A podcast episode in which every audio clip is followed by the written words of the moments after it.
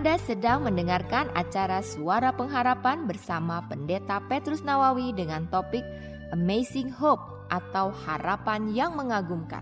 Selamat mendengarkan.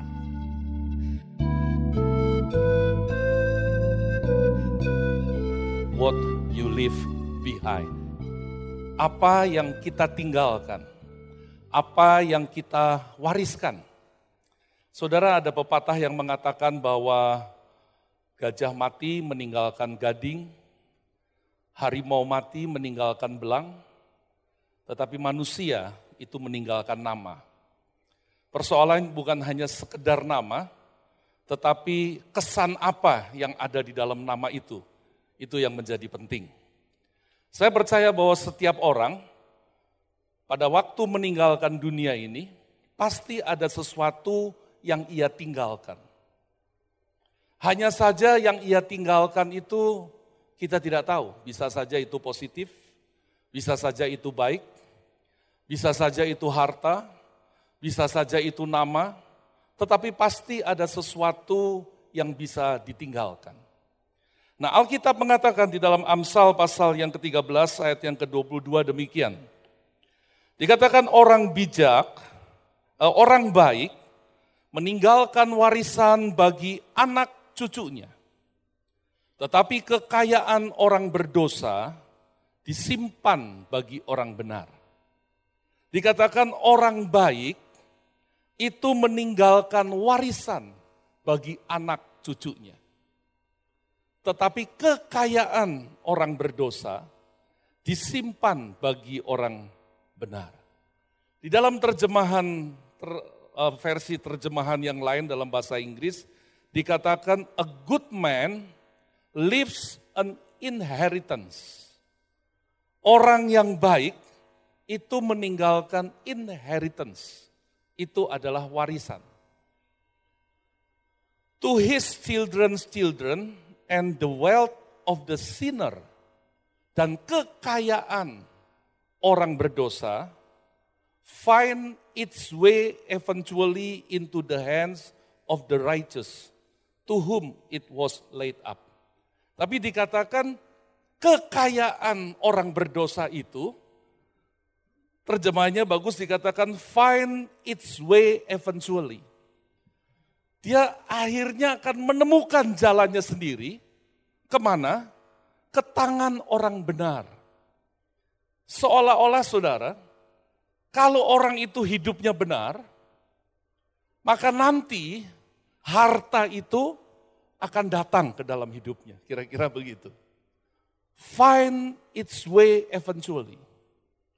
Nah dikatakan di sini yang dimaksud dengan orang baik, orang benar di dalam bahasa aslinya itu top. Makanya nama Tobi, kayak Pak Tobi itu, itu artinya adalah baik. Tapi istilah nama Tobi sering diartikan Tuhan yang baik. Tapi kata top itu artinya baik. Tapi top itu mengandung makna. Maknanya itu bukan sekedar baik titik, tetapi top itu artinya sangat baik dan tepat seperti yang diinginkan. Itu baik. Jadi ada orang yang berlaku baik tapi nggak tepat. Nggak seperti yang diinginkan. Contohnya ada orang baik, dia bantu orang, dia tolong orang, tapi yang ditolong itu maling saudara. Dia bantu orang, dia tolong orang, tapi nolong, membantu melakukan kejahatan gak tepat.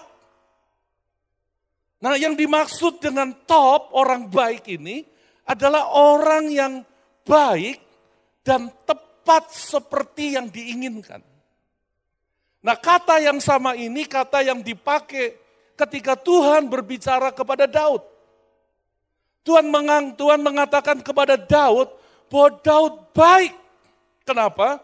Bukan hanya dia baik tetapi pada saat itu Tuhan sedang memuji Daud, Tuhan sedang berkata seolah-olah acungkan jempol, kamu baik karena ia hendak membangun bait Allah. Tapi Tuhan katakan rencana itu baik, keinginan hati itu baik, tapi nanti yang akan membangun bukan engkau tapi anakmu. Kenapa baik? Karena itu pas, cocok dengan hatinya Tuhan. Karena cocok dan pas dengan hatinya Tuhan, maka kemudian dikatakan kekayaan orang berdosa find its way eventually. Ke mana? Ke tangan orang benar itu.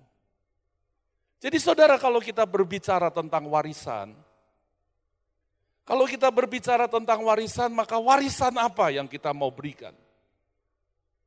Apa yang mau kita tinggalkan kepada anak cucu kita? Dan apa yang dikatakan oleh firman Tuhan ini benar. Bahwa sebetulnya yang diwariskan itu, karena kalau kita berbicara tentang warisan, kalau kita berbicara tentang sesuatu yang kita wariskan kepada orang lain, kepada keluarga kita, kepada anak-anak kita, maka bagi seorang olahragawan, seperti para atlet-atlet yang lain. Mungkin yang dianggap sebagai satu prestasi hebat yang bisa diwariskan itu adalah tentang statistik, prestasi, atau tentang piala, tentang kejuaraan-kejuaraan hebat yang bisa dikumpulkan. Bagi seorang pengusaha, bagi seorang bisnismen, mungkin yang dimaksud dengan warisan itu adalah harta, kekayaan, aset, perusahaan, pekerjaan yang sudah mapan, itu yang diwariskan. Tapi mungkin bagi orang-orang tertentu yang disebut sebagai sesuatu yang bisa diwariskan, diturunkan, diberikan kepada dunia ini, kepada orang lain, itu adalah nama besar. Itu adalah tentang bagaimana kepahlawanan di dalam hidup sebagai satu tokoh yang dikenal.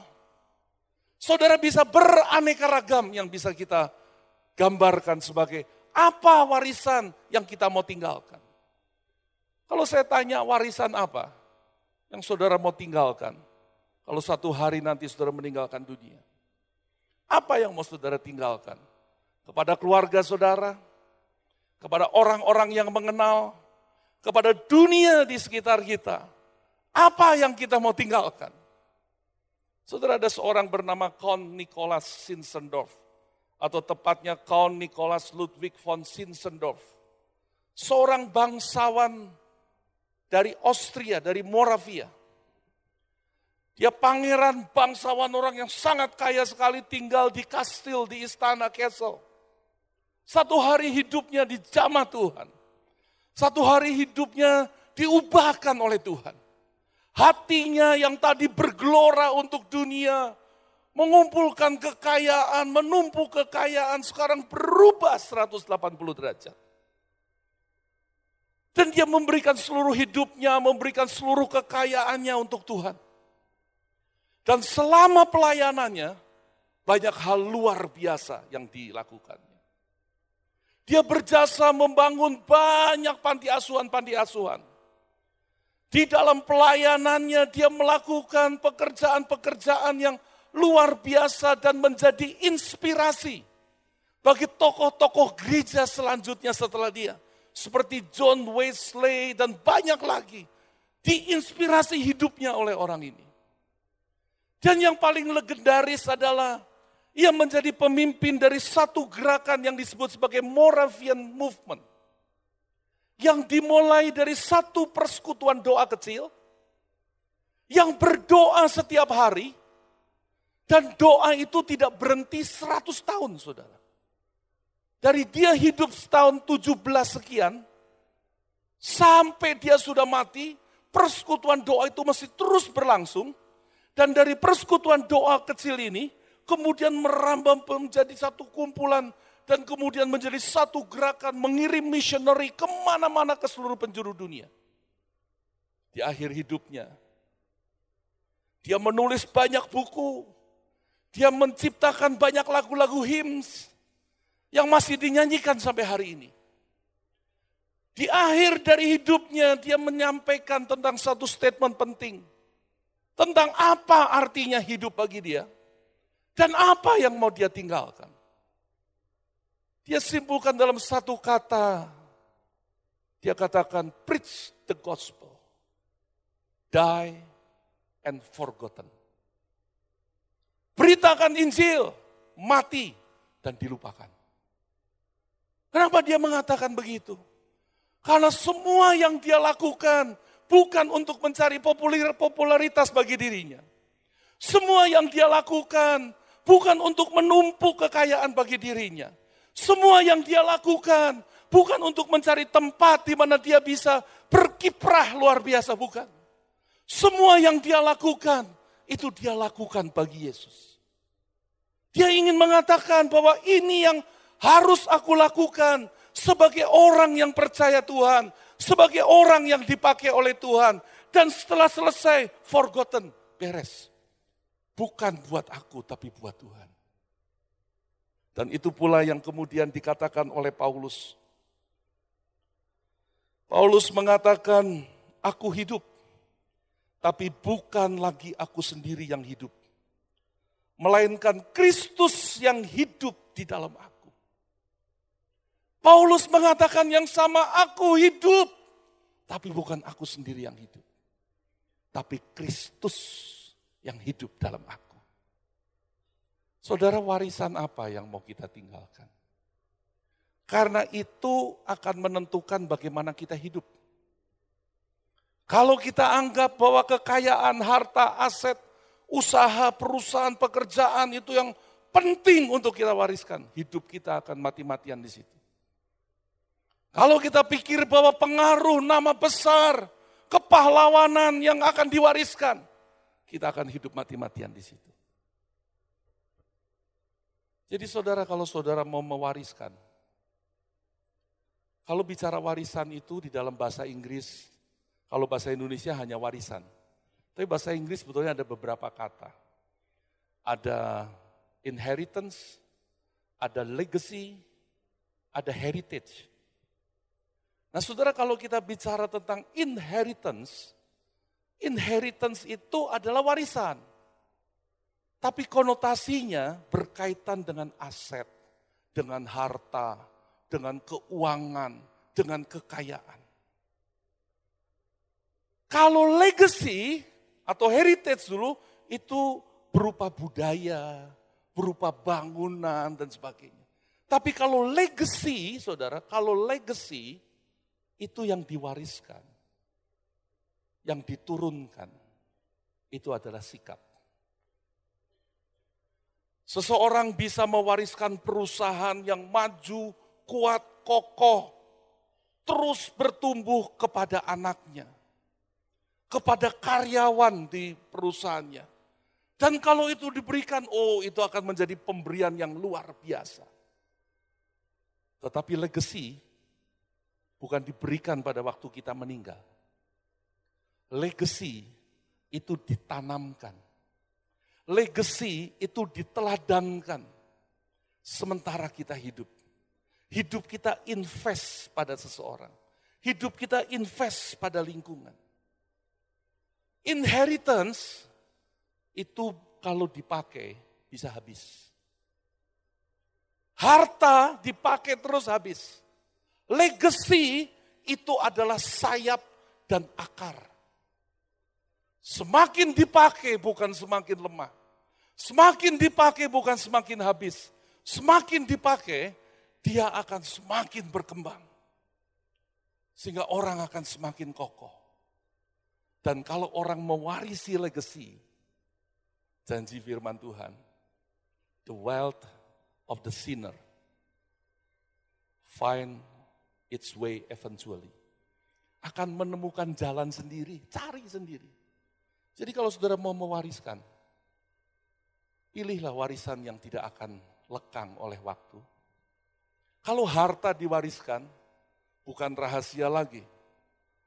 Adik kakak bisa berantem, tuntut menuntut di penjara.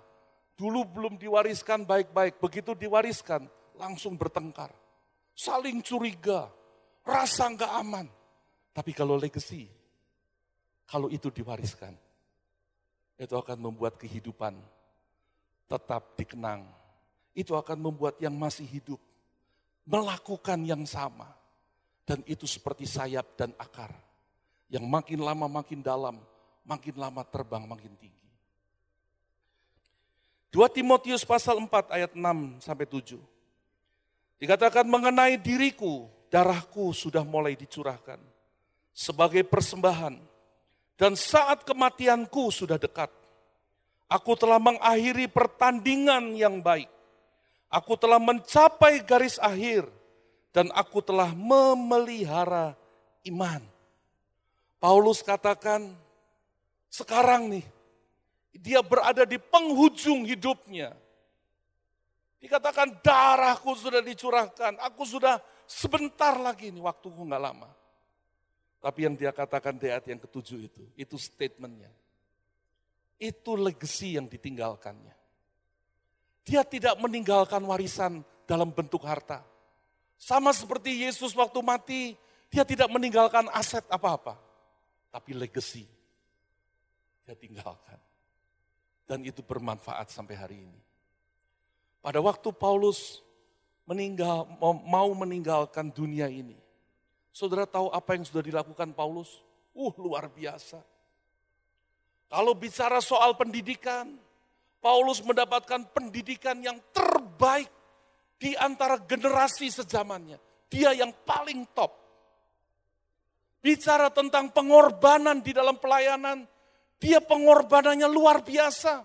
Bukan hanya soal dianiaya, bukan hanya soal mengalami uh, apa hujan, badai, karam kapal, bukan, bukan hanya itu. Kalau kita baca, kita tahu dikatakan bahwa dia harus membiayai pelayanannya sendiri dengan bekerja. Kalau bicara soal merintis gereja, bukan satu gereja yang dia rintis. Ada banyak gereja yang dia rintis.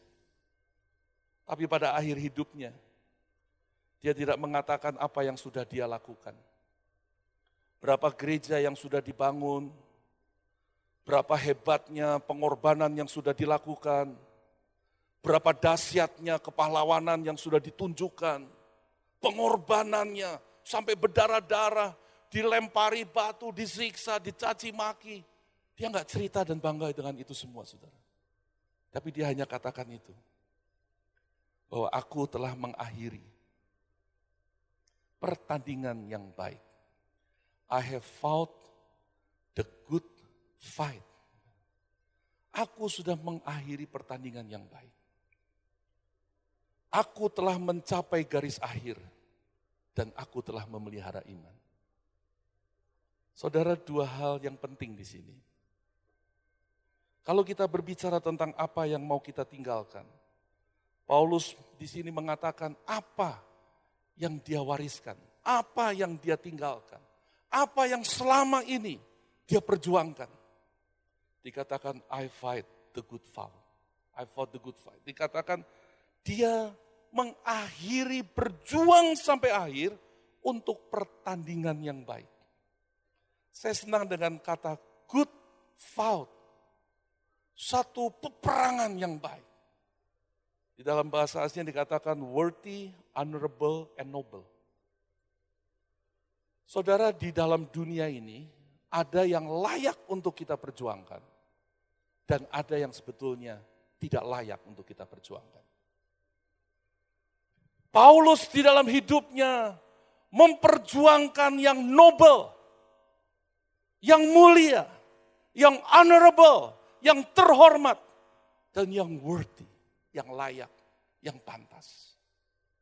Ada banyak orang menyia-nyiakan hidupnya untuk hal yang gak layak,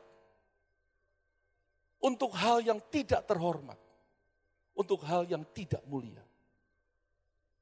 Paulus memperjuangkan yang mulia, yang terhormat, yang layak. Tahukah saudara, ini merupakan satu warisan yang penting. Kenapa? Kata yang digunakan di sini tentang seolah tentang perlombaan pertandingan. Hidup ini seperti itu. Hidup ini seperti suatu pertarungan, fight. Bahkan bukan hanya sekedar pertarungan, Alkitab mengatakan ini seperti peperangan. Sehingga setiap hari semakin hidup kita benar, semakin kita jadi target. Dan kalau kita menjadi target, saudara yang ditarget itu bukan hanya saudara. Bukan hanya saya, tapi keluarga. Dan di situlah pertaruhannya. Dan di situlah warisan yang kita mau tinggalkan. Di situlah legacy yang kita mau tinggalkan. Apa yang kita perjuangkan sampai habis-habisan. Apakah kita akan memperjuangkan kebenaran, hidup dalam kesetiaan seperti Paulus, atau kita kompromi dalam hidup ini? Ada orang yang heran, dia bilang heran ya Pak, anak saya ini saya ajar suruh ke gereja, suruh baca Alkitab, tapi jadinya kok nggak seperti yang saya inginkan. Saudara jangan heran seperti itu. Karena anak tidak hanya belajar dari apa yang orang tua katakan, tapi dia belajar dari apa yang orang tua lakukan, dari apa yang orang tua anggap penting dalam hidupnya. Kalau orang tua menganggap penting itu bukan gereja, kalau orang tua menganggap yang penting itu bukan Tuhan, maka dia akan belajar yang sama. Nah saudara setiap hari kita berada dalam pertempuran yang seperti itu.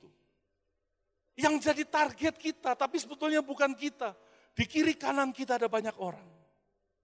Nah pada saat itulah, apakah kita tetap hidup di dalam kebenaran atau kita kemudian kompromi di dalam hidup ini?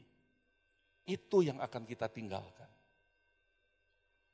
Kalau kita di dalam kehidupan ini di dalam pernikahan kita, di dalam rumah tangga kita, kita mengalami kesulitan, kita mengalami tantangan, dan kita tetap bertahan, menunjukkan kesetiaan, menunjukkan kasih kepada pasangan kita, kepada anak-anak kita. Kita sedang mewariskan legacy kepada mereka. Dia belajar, oh kayak begini. Tapi kalau kita kalah pada saat itu, yang kalah bukan hanya kita. Itu semua yang kita wariskan kekalahan kepada sekitar kita. Sehingga kalau ada masalah di dalam rumah tangga, pria, laki-laki, jadilah laki-laki. Ingat bahwa ini bukan antara Anda dengan istri Anda, bukan. Ini antara mempertahankan bukan harga diri gengsi Anda dengan istri. Bukan, bukan itu. Tapi ini tentang legacy yang mau kita tinggalkan. Ini tentang warisan termahal yang mau kita tinggalkan. Saat itulah kita sebetulnya sedang mewariskan. Karena legacy itu bisa positif, bisa negatif. Kalau kita ingin meninggalkan harta yang tidak pernah habis dimakan rayap, kalau kita mau meninggalkan kekayaan yang sesungguhnya untuk keturunan kita. Berani seperti Paulus. Dikatakan aku menyelesaikan perjuangan ini. Perjuangan yang diselesaikan. Dengan apa dia menyelesaikannya? Istilah yang dipakai lebih lanjut oleh Paulus dikatakan dengan memelihara iman. Keep the faith. Believe all the way.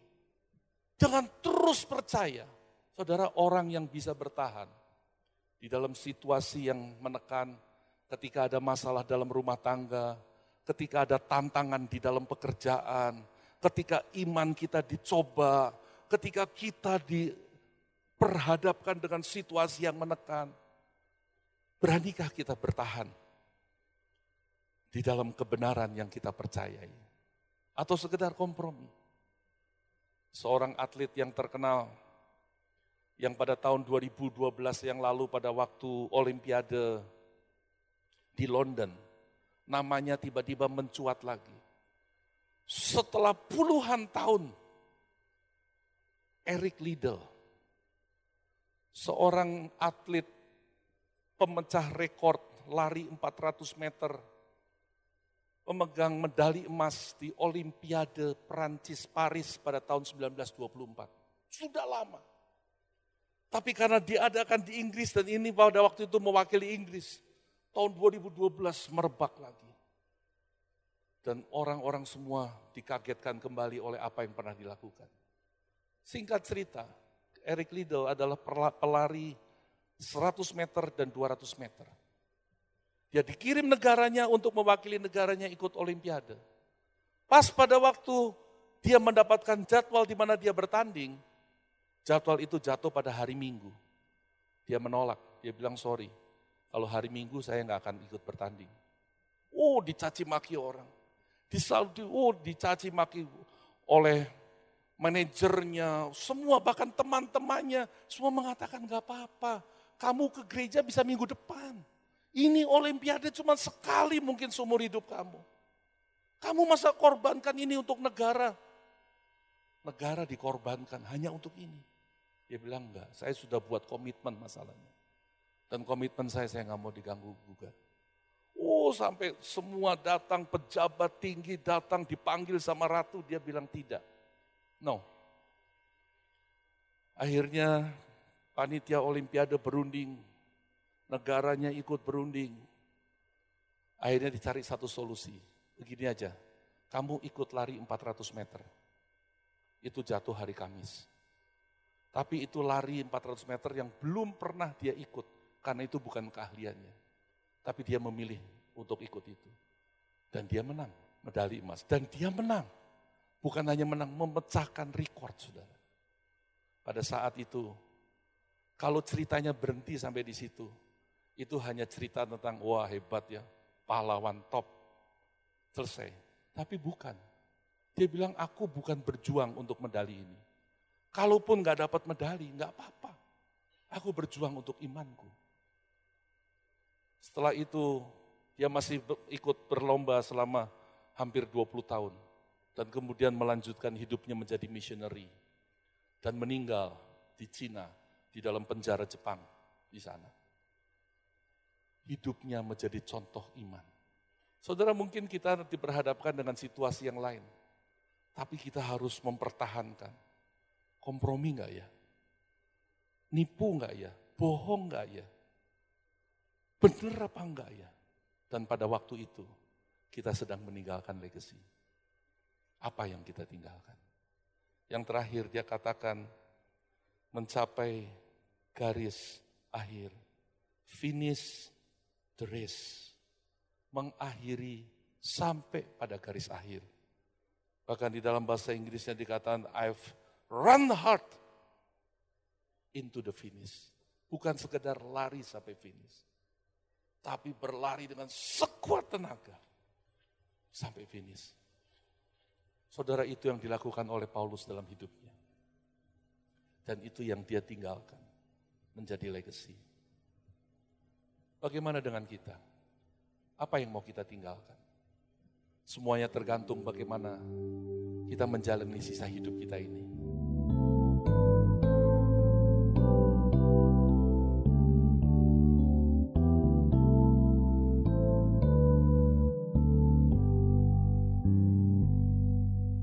Anda telah mendengarkan dari topik Amazing Hope atau harapan yang mengagumkan Pekan yang akan datang, Pendeta Petrus Nawawi akan melanjutkan topik tersebut pada hari, jam, dan gelombang radio yang sama. Pastikan Anda mengikutinya. Sampai jumpa pada pekan yang akan datang. Tuhan memberkati.